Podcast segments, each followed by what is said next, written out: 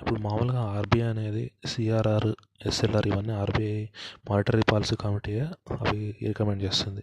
CRR అంటే ఏంటంటే ఇప్పుడు బ్యాంక్స్ ఆర్బీఐ దగ్గర డిపాజిట్ చేసే మనీ మీద ఆర్బీఐ పే చేసే ఇంట్రెస్ట్ రేట్ని మనం సిఆర్ఆర్ అంటాం. అది మామూలుగా మనకు ఇంతకుముందు చాలా ఎక్కువ ఉండేది సెవెన్ పర్సెంట్ సిక్స్ పర్సెంట్ అలా కాకపోతే లాస్ట్ త్రీ ఫోర్ ఇయర్స్ నుంచి అది తగ్గించుకుంటూ వస్తున్నారు. ఇప్పుడు కరెంట్లీ మొన్న ఇప్పుడు ఫోర్ పర్సెంట్ ఉంది. నెక్స్ట్ సిఆర్ఆర్ కాకుండా అలాగే నెక్స్ట్ ఎస్ఎల్ఆర్ ఉంటుంది.